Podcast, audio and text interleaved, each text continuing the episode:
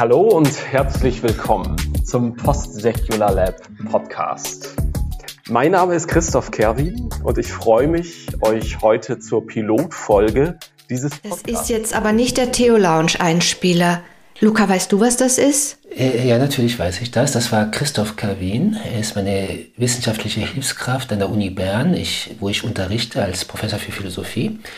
Und das war der Beginn eines Experiments, das wir in diesem Semester, im Herbstsemester 2023 gemacht haben mit ein paar Studenten, dass wir ein Post-Secular Lab gegründet haben, in dem die Studenten, Studentinnen äh, gemeinsam jeweils Expertinnen äh, suchen und äh, mit ihnen besprechen die Frage, was ist Post-Secular?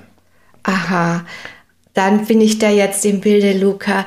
Ähm, ich wollte dich ja schon lange für die Theo Lounge gewinnen und du hast immer gesagt, wir stünden uns zu nahe. Ist nicht ganz falsch, wir sind verheiratet. Und jetzt über dieses Post-Secular Lab kommst du aber doch in die Theo Lounge. Ich würde sagen, wir hören uns das an, eure Pilotfolge. Super, ich freue mich sehr und ähm, äh, freue mich, dass ich die Gelegenheit habe, äh, dann im RefLab meine Studentinnen und mit ihren wunderbaren Arbeiten vorstellen zu können.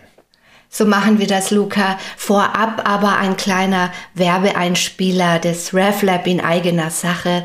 Wir machen nämlich ein Podcast-Festival Expedition Wirklichkeit am 8. und 9. März in Zürich.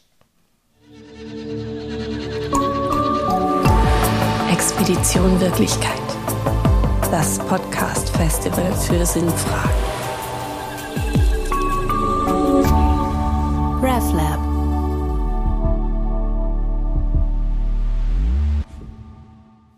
Wenn ihr also am 8. oder 9. März in Zürich seid, sichert euch Karten für Expedition Wirklichkeit. Es wird sicher toll.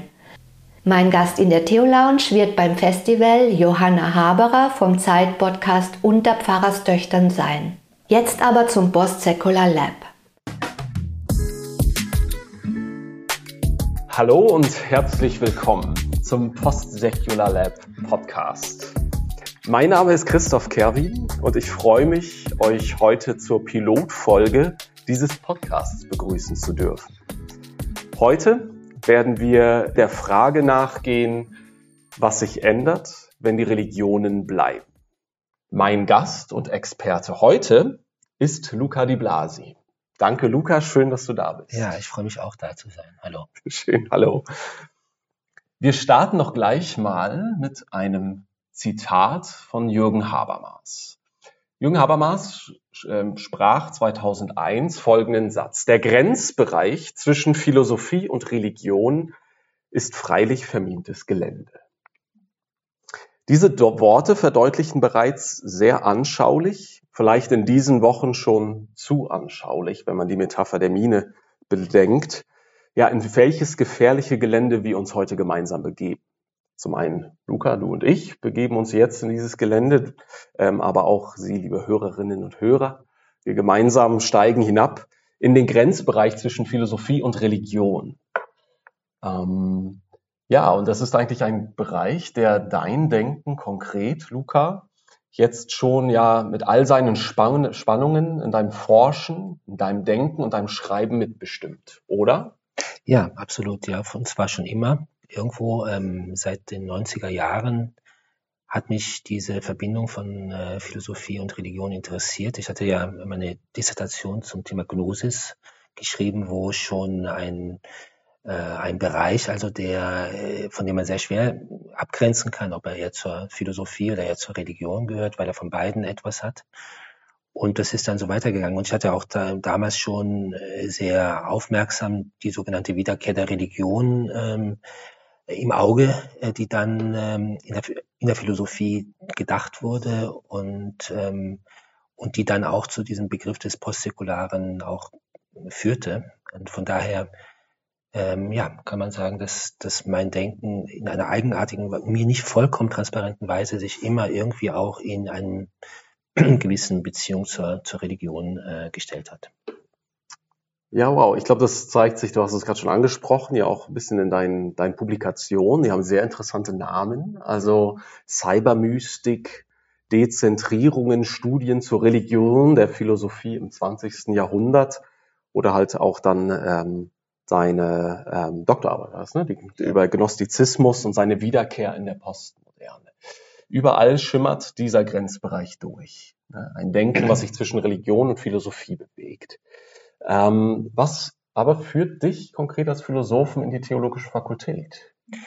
Na gut, ich denke, das ist genau diese, ähm, diese mm, ständige Beschäftigung mit der Religion, ne, die ich äh, hatte, Philosoph, aus der philosophischen Perspektive. Also dieses Zwischen ist vielleicht nicht einmal ganz richtig. Ich denke schon aus der philosophischen Perspektive, aber immer in, in Tuchfühlung ne, zur, zur Religion, so wie auch die Theologen und Theologinnen immer irgendwie in der Nähe waren. Ne. Ich war in, in Hannover in einem Forschungsinstitut. Das war schon eine bischöfliche Stiftung eigentlich, also es war eine bischöfliche Einrichtung eine katholische. Ähm, und da war ich ähm, auch umgeben von Philosophen oder aber, aber auch Theologen und Theologinnen. Und da hatte ich mich, und das geht dann nicht anders, weil man ja miteinander immer zu tun hat, äh, irgendwie essen geht oder so. Und dann hat man viele Gespräche auch zu theologischen Fragen. Und ich hatte dann den Neutomismus besser kennengelernt, also eine eher eine aristotelisch-katholische Tradition und aber auch neuere äh, Ansätze der, der katholischen Theologie, der, in der Phänomenologie.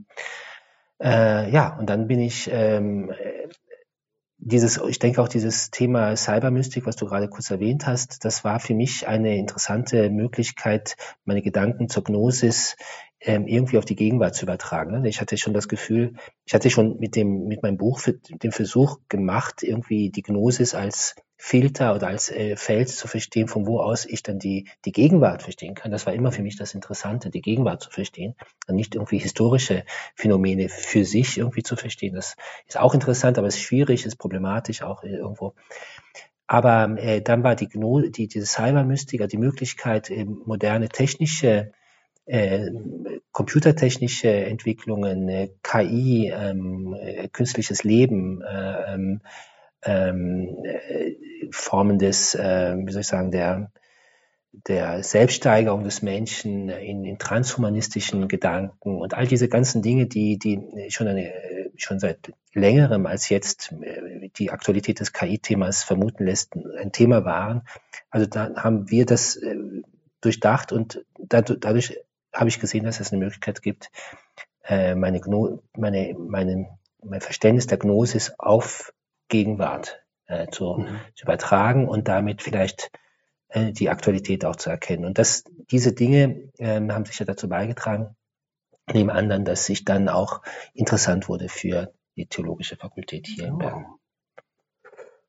Wir haben jetzt gesehen, oder du hast gerade beschrieben, wie dein Denken dann religiös, religiöses Denken aufgreift und philosophisch durchdenkt. Vielleicht kannst du, du hast jetzt gerade sehr oft den Begriff der Gnosis erwähnt. Vielleicht sind viele Hörerinnen und Hörer damit nicht vertraut. Was, was beschreibt die Gnosis und was nur vielleicht ganz exemplarisch? Also warum war sie interessant für dich? Die Gnosis war, war interessant, weil sie ähm, in gewisser Weise den feuchten Traum ähm, einer, eines jeden Philosophen äh, zu verbinden, zu, zu, zu erfüllen scheint, nämlich nicht nur philosophische Themen, sondern auch religiöse Themen, ähm, äh, letzte Fragen philosophisch einzuholen und, äh, und dann zu, zu, zu durchdringen und zu begreifen. Ne? Die Gnosis, äh, die antike Gnosis ist die Wette darauf, dass man ähm, ähm, Offenbarungsinhalte ähm, verstehen kann vollkommen durchdringen kann und dann äh, eigentlich die Offenbarung auch nicht mehr braucht. Mhm. Und das ist die, die arrogante Dimension im Ganzen, nicht, dass man sozusagen dann über die Gläubigen steht. Ne? Die Gläubigen, die glauben nur, das ist sozusagen die, sehr, sehr gnostische Sichtweise, während wir wissen. Wir haben verstanden, also das, was die sozusagen die, die, die, und dann gibt's noch die anderen, ne? das sind die, die Hyliker, die, die, die glauben nicht und die sind auch nicht glaubensbedürftig. Ne? Das wären sozusagen die, die rein stofflichen Menschen. Wenn man es also gnostisch äh, betrachtet, hat man eine ziemlich klare Hierarchie von Menschen, die nicht ähm, erlösungsbedürftig sind. Die sind sozusagen auch, werden auch nie erlöst werden. Dann haben wir die, die erlösungsbedürftig sind, aber nur in Form des Glaubens. äh, die verstehen noch nicht ganz, ganz genau die, die ganzen äh, metaphysischen und, und, und ontologischen und so weiter Hintergründe. Und dann haben wir eben diese spezifische Gnosis, die äh, sozusagen mit Mitteln der Philosophie die Offenbarung äh, so durchdringt, dass sie am Ende das Gefühl hat, so jetzt haben wir wirklich die grundlegenden orientierenden Fragen verstanden. Also wir, wir haben eine Philosophie, also wir können die Grenzen der Philosophie erkennen, denn die Sophia, die, diese suchende, liebende Sophia, haben wir verstanden. Sie hat, sie, hat sich verlo verloren in der Welt. Sie, sie sucht und findet nicht. Die, und die, sie brauchte eine Art Orientierung. Und das ist dann Christus, sozusagen. Christus ist dann, äh, wenn man so will, die, eine äh, Kraft aus der aus dem äh, Pleroma, die entstanden ist, weil eine Un eine Unordnung entstanden ist in im Pleroma in der wunderbaren sozusagen für sich vollkommenen Welt, der, der, der, der geistigen Welt, tauchte ein Element auf in einer etwas größeren Entfernung zu dem Ursprung, das irgendwie sucht, diesen Ursprung verstehen will. Witzigerweise ist es genau dieses Verstehen wollen des Ursprungs, was dann zu einem Fall führt, die Sophia. Die Sophia ist sozusagen das letzte Glied in der schönen Ordnung, die dann irgendwie zu viel wissen will. Sie kann, sie will ihren Ursprung wissen, und das kann sie nicht. Die Sophia, die Philosophie, mhm. äh, überschätzt ihre eigenen Möglichkeiten, äh, fällt herunter, äh, entsteht dann in, ist in der Außen äh, plötzlich dann, und dann ist ein Riesenprozess, muss entstehen, eine Art Ereignisontologie. Muss etwas passieren, damit dieses, diese Unordnung wieder eingeholt wird. Deswegen muss sowas wie ein Christus, also Christus nicht der Jesus, sondern Jesus wäre nur eine Art Verkörperung eines geistigen Prinzips. So, und dann entsteht das, dann wird sie wieder hineingeholt und dann, dann muss auch die Welt irgendwie, äh, quasi, braucht es nicht mehr. Und dann ist das alles wieder geschlossen. Mhm. Ja?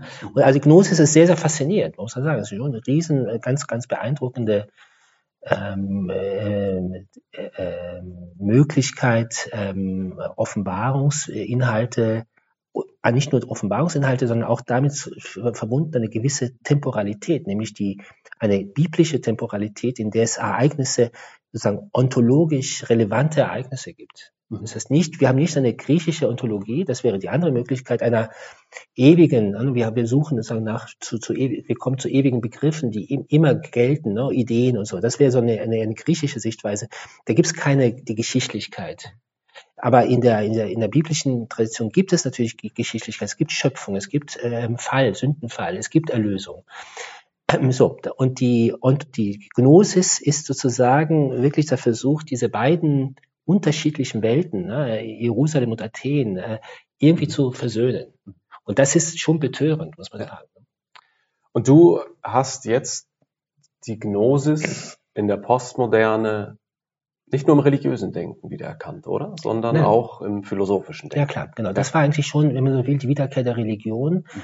Äh, drückte sich bei mir aus im Versuch, sowas wie religiöse oder gnostische Dimensionen in der, in der Moderne und in der Postmoderne dann äh, zu, wiederzufinden. Mhm. Ein neues Interesse, wenn man so will, auch für Spiritualität oder für was man heute Spiritualität nennen würde aber mit der, vielleicht mit, der, mit dem Versuch auch einer normativen Unterscheidung. Ich hatte also damals äh, versucht, eine gute theistische Gnosis von einer weniger guten, problematischen, ähm, von einem Gnostizismus zu unterscheiden und da und ähm, und so äh, versucht mir selber Orientierung zu verschaffen, aber eine, eine Unterscheidung, die die ich jetzt äh, rückblickend vielleicht nicht ganz so, ähm, so eindeutig ähm, aufrechterhalten würde, wie ich die damals gesehen habe. Das kommt dann im Vorwort zur nächsten Auflage.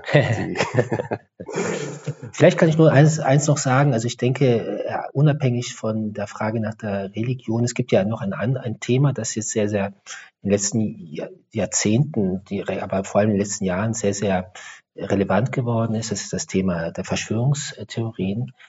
Und äh, wenn man sich, wie ich, mit der Gnosis beschäftigt hat und dem Gnostizismus, kann nicht, ist, ist es sozusagen äh, ein Schlüssel, würde ich sagen. Man kann, man kann, äh, man kann die Verschwörungstheorien von heute, viele Verschwörungstheorien strukturell als, wenn man so will, unvollkommene Formen einer einer, äh, einer vollkommenen Verschwörungstheorie äh, verstehen, und das ist die Gnosis. Also die, bestimmte Formen der Gnosis sind grundlegend verschwörungstheoretisch, weil sie sozusagen nicht etwa nur irgendwelche bösen Mächte hier in der Erde entziffern als die, die von wo aus ganz, ganz viel Unglück hier passiert, sondern äh, das metaphysisch erweitern und sagen, es ist eigentlich ein böser Gott oder böse Götter die uns beherrschen.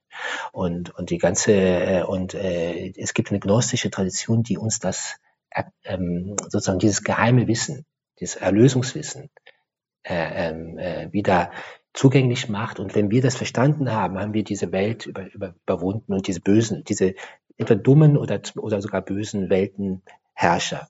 Ja, das ist Gnose, auch Gnosis und Gnostizismus. Und von daher hat der Gnostizismus also für jeden und jede, die irgendwie interessiert daran ist, die heutigen Verschwörungstheorien in ihrer Grundlage, in ihrer Reihenform zu verstehen, sollte vielleicht sogar auch mein Buch lesen. Ich glaube, das ist in der Tat, ja, glaube ich, ganz gut, um das zu verstehen.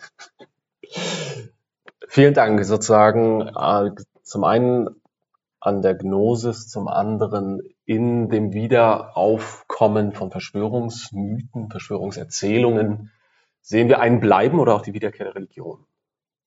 Im Denken, aber auch in der Gesellschaft in einer ganz besonderen Art und Weise.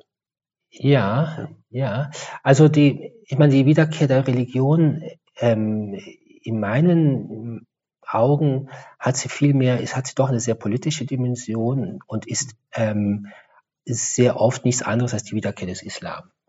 Man sagt Wiederkehr der Religion, meint aber eigentlich Wiederkehr des Islam. Der Islam tauchte ja als, äh, das ist, sollten wir uns auch mal klar machen, vielleicht nochmal, dass es ja mit der iranischen Revolution die erste große Revolution, die wirklich politisch eine, einen wichtigen Staat äh, äh, verändert hat, betraf, die nicht auf westliche Ideologien, ähm, also nicht auf kommunistische, marxistische, letztlich hegelianisch, europäisch, westliche, sondern es ist eine andere, wenn man so will, eine andere Grundlage, ne? die, der Islam äh, als, als Grundlage. Äh, natürlich war Ayatollah Khomeini in, in Frankreich, er war auch äh, französisch äh, geschult und so weiter.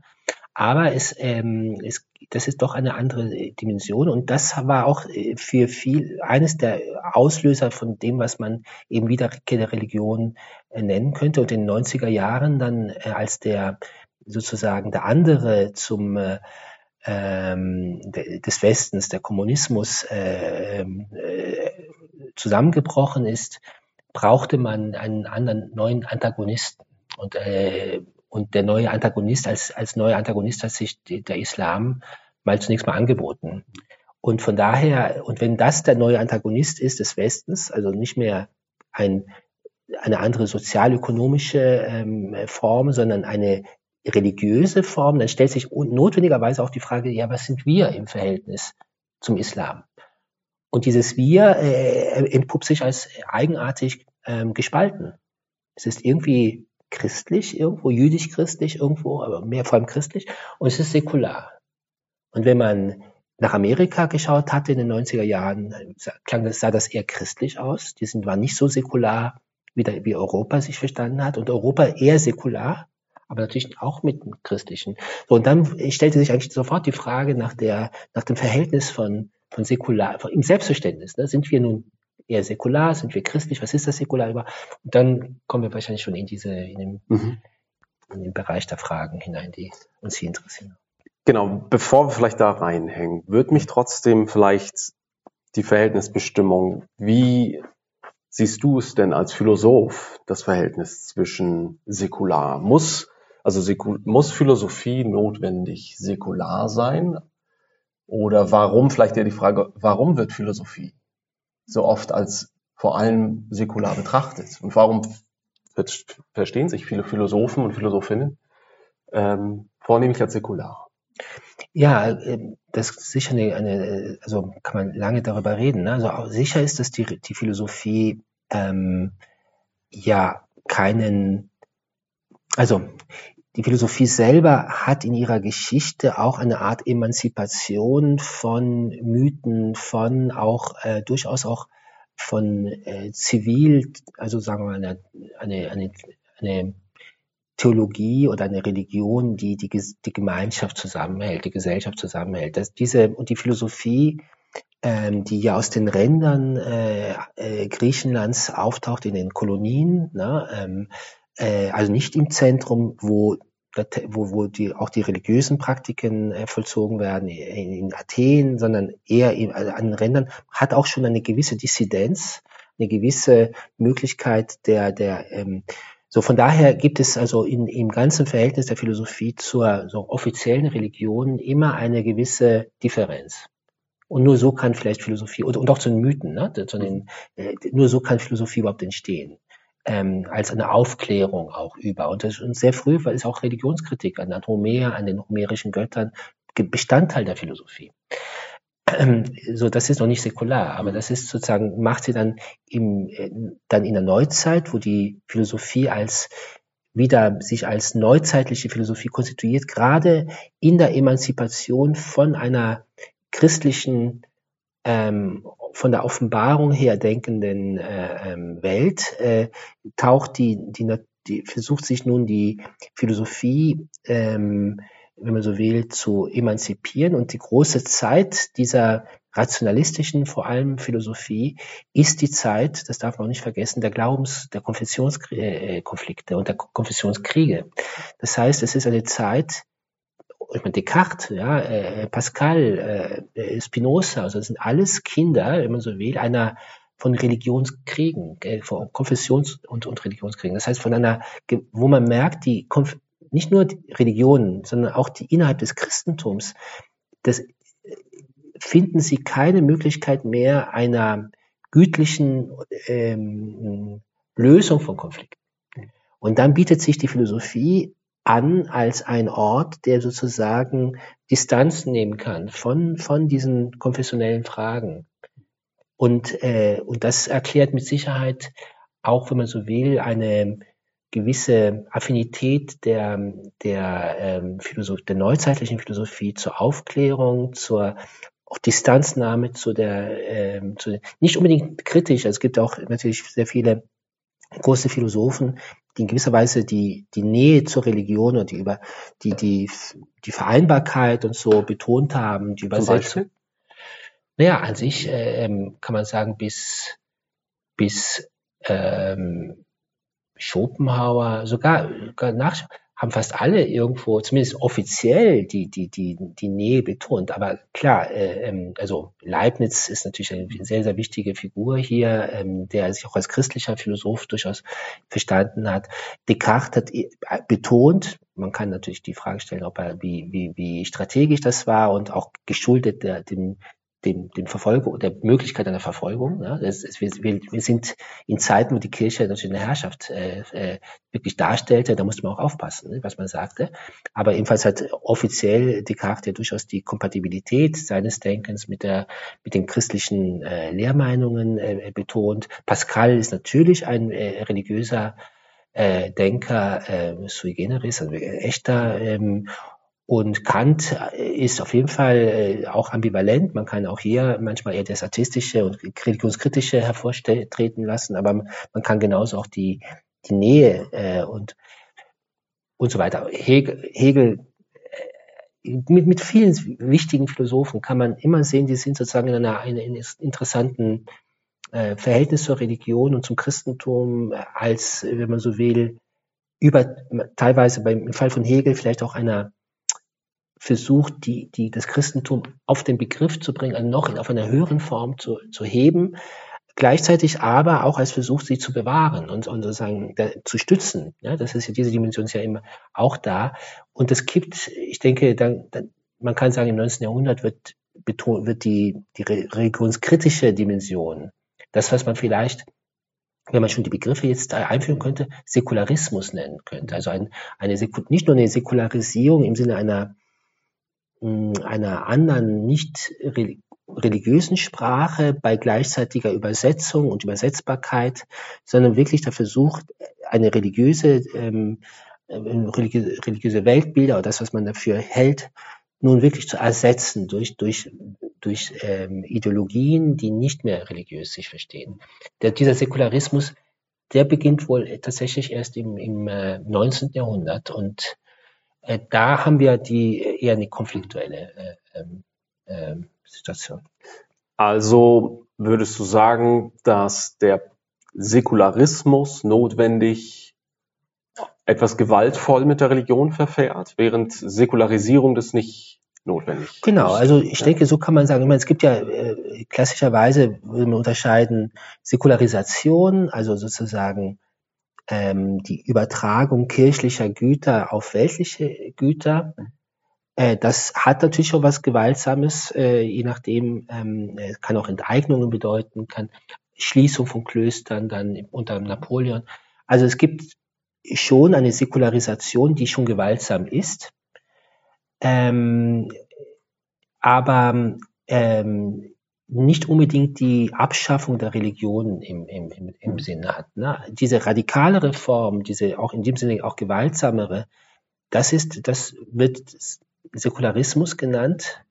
Ähm, und dazwischen ist Säkularisierung ist ein Begriff, der einen Prozess ähm, beschreibt, also es ist eine Prozessualität, ne? es ist kein aktives Säkular, ähm, äh, agieren, sondern eher, also schon wenn man von Prozessen spricht, sind sie nicht mal so ganz so gewaltsam. Ne? Also so ein, ja, so eine Entwicklung. Ähm, in meinen Augen ist aber die, ist das Interessante an dem Säkularen und an der Säkularisierung, dass sie genau in einer Schwebe bleibt zwischen diesem Säkularismus als Versuch, die ähm, gewaltsam religiöses zu überwinden und zu ersetzen durch ähm, aufgeklärte, in, in vernünftige, wie auch immer, neue Form der, der gesellschaftlichen Organisation, dass diese, ähm, ähm, also die, die Säkularisierung diesen Aspekt in sich tragen kann, aber zugleich auch, wenn man so will, der Religion nahe sein kann, dadurch, dass Säkularisierung, indem ich schon überhaupt etwas als säkular bezeichne, ich eine gewisse Abhängigkeit vom Religiösen mit, mit nenne. Das ist das Interessante. Also der Begriff, ganze Begriff der Säkularisierung äh, setzt ja den Säkulum-Begriff voraus. Und Säkulum ist eigentlich als wenn man so will, als eine, eine, eine weltliche Zeit, also Jahrhundert ist eigentlich das Seculo auf italienisches Jahrhundert, nicht? Das Seculum Jahrhundert, eine bestimmte weltliche Zeit, im Unterschied zu einer eschatologischen oder religiösen Zeit, die eine andere Zeit ist. Mit anderen Worten, wenn ich schon von, mit dem Begriff Säkulum, Säkular, Säkularisierung operiere, operiere ich, impliziere ich schon eine bestimmte Zeitlichkeit, die sich unterscheidet, also eine weltliche, Zeit, die sich unterscheidet von einer nicht weltlichen, religiösen, eschatologischen. Und damit ist sie mitgesetzt. Also das sozusagen Säkulare setzt das andere immer mit. Und indem es das tut, setzt es sich selbst nicht absolut.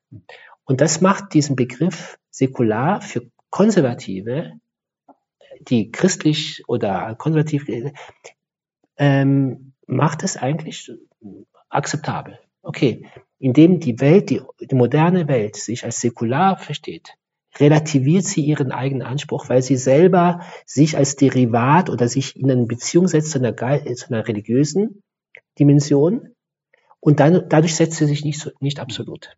Und damit können wir leben. Und das, das ist genau der, der, das, was die, die Konservativen in Bezug auf säkular, das, äh, während ähm, und Progressive konnten auch mit säkular was anfangen, weil sie sagen konnten, ja, okay, es, wir sind eigentlich Säkularisten, wir wollen die Religion wirklich hinter uns lassen, diese, aber äh, wir wollen, wir, wir verstehen, dass das braucht Zeit und so, wir, wir sind so Säkular, Säkularisierung als, als Bewegung hin zu einem Säkularismus, aber ohne Gewalt. Und insofern, für so verstehe ich, also für mich ist postsäkular eine Möglichkeit, das Säkulare neu zu verstehen, nämlich als eine Art Kompromissformel, eine politisch-theologische Kompromissformel im 20. Jahrhundert, die dem Westen die Möglichkeit bot, ein, äh, eine Art, wo Konservative und äh, Linke, konservativ-christliche und Säkularisten in dieser Formel säkular sich beide irgendwie äh, das akzeptieren konnten beide verstanden durchaus was anderes darunter. Die einen mit Blick auf Säkularismus, die anderen mit Blick auf Religion. Aber immerhin, sie konnten, und das war so eine Art westliche Kompromissformel, äh, im Unterschied zum Säkularismus im Osten, also die kommunistische äh, äh Möglichkeit, die die Religion abschaffen wollte, und im Unterschied zu den Religionen, die noch religiös im Religiösen sind. Das wäre dann die sogenannte dritte Welt. Das heißt, der Westen, wenn man in meinen Augen, wenn ich das in meine, würde ich sagen, der Begriff der Säkularisierung war einem, wurde deswegen im 20. Jahrhundert ein wichtiger Begriff des Selbstverständnisses, weil sie uns erlaubte, uns doppelt abzugrenzen gegen die Religionen, die noch naiv sind äh, und so weiter, und gegenüber dem Säkularismus, der zu weit geht und totalitär ist, weil er sich selbst absolut setzt. Und wir bleiben, wenn man so will, da in dieser, in dieser äh, äh, Mitte drin. Was bedeutet jetzt konkret das Post am Postsäkularismus? Warum ja. braucht es das Post? Post ist eigentlich immer eine gute Formel, um die dann erfolgreich wird. Also dann, wir können ja immer als Post, wir können zu allem Post ein Post hinzufügen. Aber das ist natürlich eine Konstruktion, die wir machen können. Ne? Wir können jetzt sagen, wir sind Post-KI. Ja, kann ich natürlich sagen.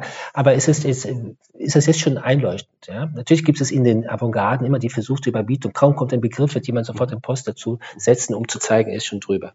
Aber was, insofern, es muss nicht unbedingt funktionieren. Aber ich glaube, wenn es funktioniert, ist es ein Hinweis darauf, dass wir offenbar irgendetwas äh, anfängt, in seinen Grenzen sichtbar zu werden. Das ist der, glaube ich, der Punkt. Ne? Also post, postmodern, da, da tauchte irgendwann plötzlich die Moderne als ein irgendwie in sich abgeschlossenes. Und wenn das, wenn die Grenzen allmählich sichtbar werden, dann taucht es, das ist die große Zeit des Post. Es weiß noch nicht genau wo es ist. Es weiß nur, ich bin da nicht mehr ganz drin in dem, in dem Spiel. Und äh, so ähnlich könnte man es mit den Postsäkularen auch sein. Also postsäkular ist es Post ermöglicht. Wir sind irgendwie offenbar nicht mehr ganz im Säkularen. Und was ist das dann genau? Wir, also da würde ich jetzt das inhaltlich nochmal etwas genauer sagen. Offenbar ist, kommt dieser Begriff ja erst auf nach dem Ende des Kommunismus. Also nach dem Ende eines großen säkularistischen Projektes, der, der versucht, der klare Versuch, die, eine auf die Religion gestützte Gesellschaft zu überwinden, zugunsten einer durch rationale, keine Ahnung. Ne? Das, das, dieses Projekt ist gescheitert. Ähm, also ist eine Orientierung weggefallen. Also ist sozusagen, was ich vor mit dem Säkularen sagte, da, dieses, Postsäkul dieses säkularistische, äh, wenn das als Horizont nicht mehr so, so, so attraktiv und so, so, so mächtig erscheint, auch geschichtsphilosophisch, als ob es eine Notwendigkeit gäbe, in diese Richtung zu gehen. Wenn das unklarer wird, wird, wird die andere Seite, die religiöse Seite wieder sichtbarer und die wurde auch sichtbarer, eben in Form von diesen sogenannten Wiederkehr der Religion im Islam ne, und so. Also plötzlich diese, auch das waren ja auch teilweise Gesellschaften, die sich zunächst kommunistisch oder oder so oder inspiriert vom Kommunismus und dann, dann haben sie irgendwie auch diese Orientierung nicht mehr so offenbar nicht mehr gesehen und haben die Religion wieder als neue Orientierung gesehen. Und da, ähm, da wird sozusagen die Religion wird als Player oder als, als ähm, Macht wieder erkennbarer und, und postsäkular wäre jetzt nicht einfach die Parteinahme nun, oh, wir müssen wieder zurück zur Religion gehen oder so. Bescheidener oder, oder, oder weniger stark nur zu sagen, okay, wir müssen zur Kenntnis nehmen, dass äh, eine gewisse äh, Weltbild, wonach es notwendigerweise wir die Religionen so hinter uns lassen, wie wir unsere Kindheit hinter uns lassen, ähm, offenbar äh, doch ihrerseits etwas kindlich und naiv war, auch vielleicht eurozentrisch. Auch eine bestimmte Zeit umfasste, man kann es rekonstruieren, warum, aber nicht mehr so ganz überzeugend ist. Die Religionen bleiben da, sie bleiben auch problematisch, äh, das sehen wir auch jetzt wieder. Das ist äh, die verrücktesten Dinge, die gerade gesagt werden, häufig von religiösen Menschen, die sich als religiös verstehen, gesagt werden. Insofern ist es das Säkulare deswegen nicht, nicht verschwunden oder nicht die Not. Not. Aber offenbar ist dieses Verhältnis zur Religion wieder ein, ein anderes als, der Säkular, als eine bestimmte Zeit der Säkularisierung es dachte. Jetzt ist es vielleicht schwierig zu trennen, aber weniger gesellschaftlich betrachtet, konkret für deine Disziplin, in der du stehst. Wie sieht ein postsäkulares Verhältnis zwischen Philosophie und Religion für dich aus? Also, oder kann man sagen, postsäkulare Philosophie ist notwendig, Religionsphilosophie? Also zunächst einmal würde ich sagen, dass mit der Hinterfragung des Säkularen auch die Hinterfragung des Religionsbegriffs einhergeht. Ne? Das ist eine der ersten ähm, Lehren, die man vielleicht ziehen kann, weil man anfängt zu merken, dass dieser chronisch und, und sozusagen schwer zu, zu definierende Begriff der Religion äh, an Schärfe gewinnt, wenn man sie äh, als das andere des Säkularen versteht. Ne? Also man, es ist äh, kein Wunder, die Religionswissenschaftler und äh, die Religionswissenschaften haben äh, irgendwann immer mehr gesehen, dass der, der Religionsbegriff ein ziemlich moderner Begriff ist. Ähm, 19. Jahrhundert, dann manche sagen, okay, noch Neuzeit und so, aber es ist kein uralter Begriff, wie man meint. Ähm, und von daher, äh, und dann ist es genau die Zeit, wo auch das Säkulare äh, auftaucht. Und dann äh, entstehen natürlich äh, Fragen auch nach der und genau das ist das, was postkoloniale Ansätze zum Beispiel verdeutlichen, dass es einen Zusammenhang geben könnte zwischen sozusagen der Konstruktion der Religion, indem man von Religionen spricht, und einem, äh, einem äh, Auftauchen eines Säkularen, das offenbar quasi als Zwillingsbegriff das Religion, die, den Begriff der Religion mitsetzt. Hast du ein Beispiel dafür?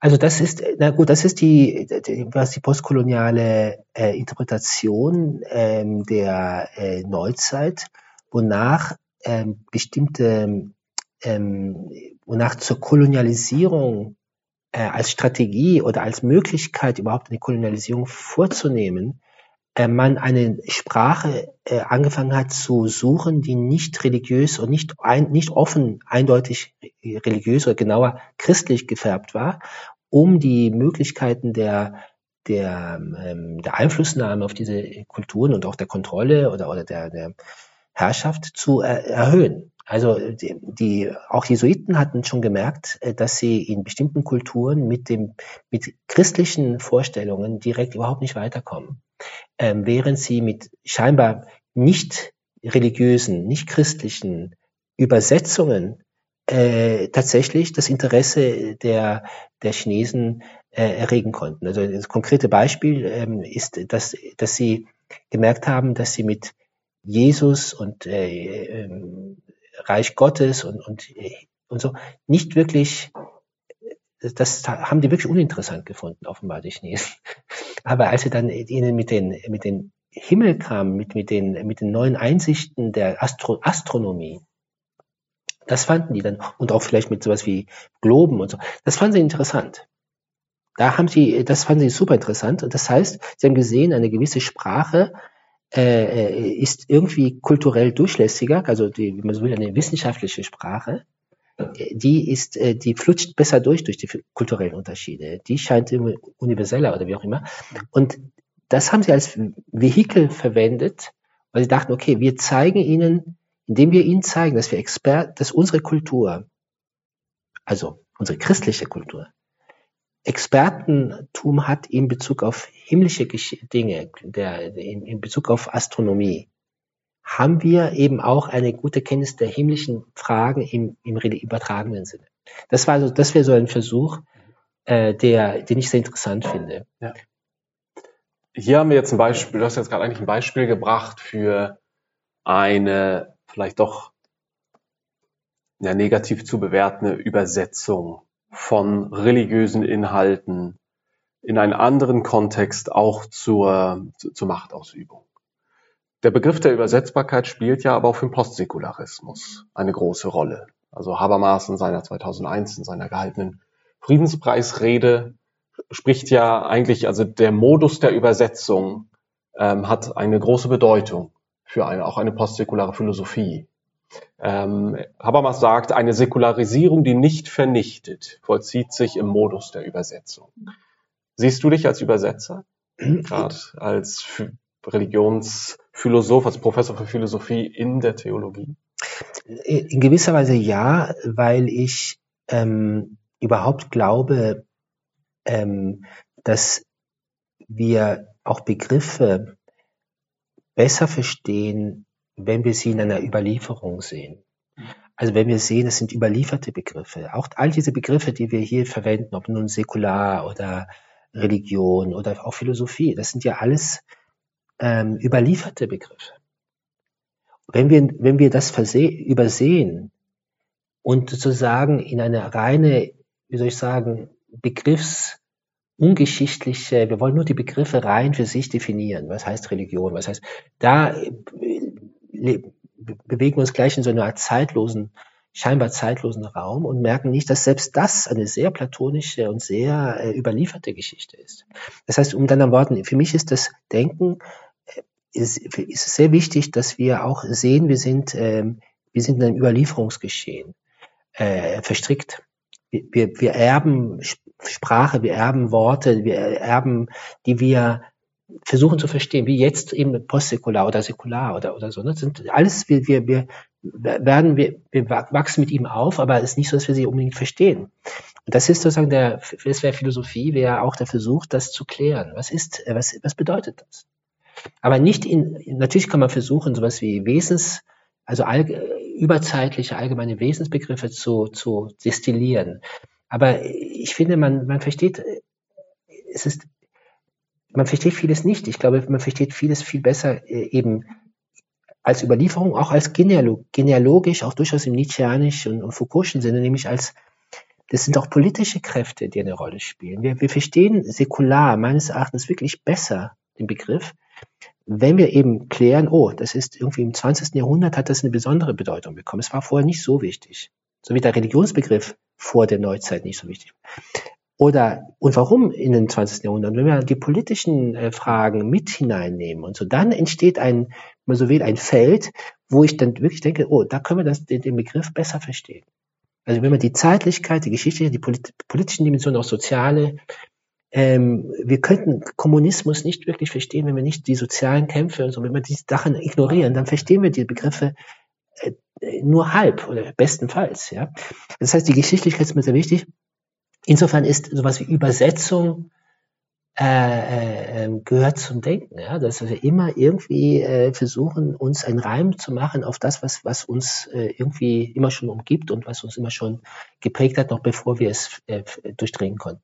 Aber gleichzeitig, und das ist also die, die, die vielleicht die Einschränkung, die, der Optimismus, der im Begriff Übersetzung äh, ähm, steckt, nämlich als ob alles auch übersetzt werden kann. Ja, ja das war gerade auch, wäre meine Frage, gibt es das unübersetzbar? Genau, da würde ich mit, da, da finde ich das interessant das, und, und, und eigenartig. Ich hatte bei, bei Habermas wirklich ziemlich lange rumgesucht in seinem Werk, ähm, auch in, seinen, äh, in seiner anderen Geschichte der Philosophie, ähm, ob äh, es, ob er über die Übersetzbarkeit spricht und nachdenkt. Der, Be der Begriff der Übersetzung spielt ja wirklich eine ziemlich große Rolle, ist eine wichtige Rolle. Aber er hat das, ich, vielleicht äh, tue ich ihm Unrecht, aber ich sehe, ich habe nichts gesehen, wo er wirklich ganz äh, einfach mal versucht nachzudenken, was heißt, was setzt das voraus, Übersetzbarkeit? Äh, was ist Übersetzbarkeit? Äh, da gibt es bei, bei anderen Denkern viel tiefere Gedanken und äh, da gibt es äh, bei Heidegger, ob es nun das, wo eine, eine, eine Frage, das nach dem Übersetzen, ne? also wir müssen überhaupt auf die andere Seite übersetzen, um sowas wie übersetzbar, also da, da gibt es sehr, sehr schöne Gedanken, aber auch bei Walter Benjamin, wo er die Aufgabe des Übersetzers, das ist ein, ein sehr wichtiger Text auch für mich, äh, wo dieser schon der Begriff der Aufgabe doppeldeutig wird, weil es auch sowas wie ich gebe auf, ja, ich, irgendwie zum gerade bei, bei Gedichten, bei, bei dort, wo das Sprachdenken, wo das Denken und die Sprache enger zusammenkommen, ja, und in der Dichtung kommt es natürlich ganz eng zusammen, da wird die Unmöglichkeit der Übersetzung greifbar. Und das gilt natürlich auch für religiöse, religiöse, sogenannte religiöse Texte. Ne? Also im, der Koran, also sind ja auch sehr, sehr dicht oder auch, auch also jedenfalls äh, die Frage nach der Übersetzbarkeit stellt sich sofort und ich denke, ähm, das macht den Reiz, wenn man so dieses Verhältnis, wenn man so schematisch von Religion und Philosophie spricht, aus, dass die Philosophie, das Versuchen des Verstehens, des Denkens und des, des Durchdringens und Begreifens von etwas auf etwas stößt, was sich äh, bis zu einem gewissen Grad der vollkommenen Übersetzbarkeit auch wieder entzieht. Und das macht das, dieses Verhältnis so, so interessant und so, so, so ähm, bleibend irgendwie denk, denkanregend. Ist es deiner Meinung nach ein ähm, Verhältnis auf Augenhöhe oder Wir haben jetzt viel darüber gesprochen, über die Übersetzbarkeit von religiösen Begriffen in nicht religiösen Kontext. Ähm, gibt es auch unübersetzbare philosophische Begriffe in religiöse Kontext? Ja, na gut, das, das würde ich schon auch sagen. Also ich denke, ähm, also jetzt klassisch betrachtet von, mit Hegel würde man sagen, dass die Philosophie ähm, also Religion, Kunst, Philosophie gehören, äh, sind ähm, Bezirke des absoluten Denkens. Also so das Denken, das zu sich selbst kommt. Und des absoluten Geistes, muss man vielleicht besser sagen. Also wir, äh, der Geist, der nicht irgendwie etwas anderes, äh, den Gegenstand außer sich hat, sondern wirklich mit sich selbst zu tun hat, sich selbst zu verstehen. Und ähm, und die Religion wäre die, also insofern das Gleiche wie die Philosophie, aber im Medium der Vorstellung, sagt, sagt äh, Hegel. Also ähm, während die Philosophie das Gleiche in begrifflicher Form. Nun sind Begriffe nicht, und man kann Begriffe bis zu einem gewissen Grad in Vorstellungen überführen oder in, in, und vielleicht sogar in Anschaulichkeit überführen aber es bleibt äh, ein, ein Rest übrig. Also sozusagen, ähm, wir, äh, die, äh, das, man, man verliert natürlich was dabei. Äh, ähm, und immer wenn ich in der Philosophie, äh, in, der Lehr in der, wenn ich Philosophie unterrichte, äh, jemand versucht, sich das irgendwie vorzustellen, ne, etwas, dann ist schon klar, okay, du bist noch nicht in der Philosophie drin. Ne? Die Philosophie ist nicht Vorstellung es ist äh, Denken, das Begreifen, in Begriffen denken. Ja? Das ist also sozusagen nicht sich etwas vorstellen. Solange man sich das noch vorstellt, als äh, macht man schon, äh, wie soll ich sagen, ist man noch nicht, noch nicht in der Philosophie. In dem Sinne ist es eine Grenze der Übersetzbarkeit, könnte man sagen. Aber umgekehrt würde ich auch sagen, dass die, die Religion ähm, in Tiefen reicht, die ähm, uns was über uns in einer Weise aussagen, wo vielleicht die Philosophie auch immer nur lernend und nur diese Erfahrungen und diese, diese, diese Zeugnisse immer wieder neu ähm, hernehmen kann zum, und, und denken kann. Und die, sie haben etwas Unauslotbares. Also ich, ich selber muss sagen, als Philosoph, ja, äh, ich finde die, die Kunstmythen von Platon wirklich auch tiefgründig und, und wunderbar faszinierend. Also das Höhlengleichnis kann man immer wieder neu denken und neu und man findet immer noch wieder Dinge. Aber verglichen mit dem, äh, mit der, mit, mit der sogenannten Sündenfallerzählung ist das, äh, ist das endlich. Ja, die, die, diese, diese, diese Schamesfall, wie manche vielleicht heute eher sagen würden als Sündenfall, äh, die ist, das sind so viele Dimensionen und ich werde älter und älter und immer wieder finde ich neu was etwas, äh, was mich da, wo ich denke, wow. Ne? Das hat, das hat was, muss man sagen, das, das, da reicht die Religion in so Tiefen, äh, die auch das Denken immer wieder neu ja, äh, ähm, anregen und und und ähm, dann allerdings anregen zur Übersetzung, also man will schon auch wieder zur Übersetzung. Ne? Dann wird versucht, das, was da in dieser Sprache ausgedrückt wird, nun in einer rationalen Sprache zu wiederholen. So wie Kant es ja. zum Beispiel vorgenommen hat. Ja. Aber ich würde nie, auf jeden Fall sagen, und ich glaube, das ist sogar kompatibel in gewisser Weise mit, mit, mit Habermas ähm, oder mit Christoph Menke, der auch das genau darüber gesprochen hat. Das also ist eine Form des Säkulare, und vielleicht wäre das auch postsäkular, in einem tieferen Sinne anerkennt oder ja, postsäkular, nicht postsäkularistisch, postsäkular, das Denken anerkennt, dass die Religion in sich irgendwas, die Religionen, ähm, was in sich bergen, äh, was so tief und so ursprünglich ist, dass es immer wieder neu äh, das Denken lernen kann davon.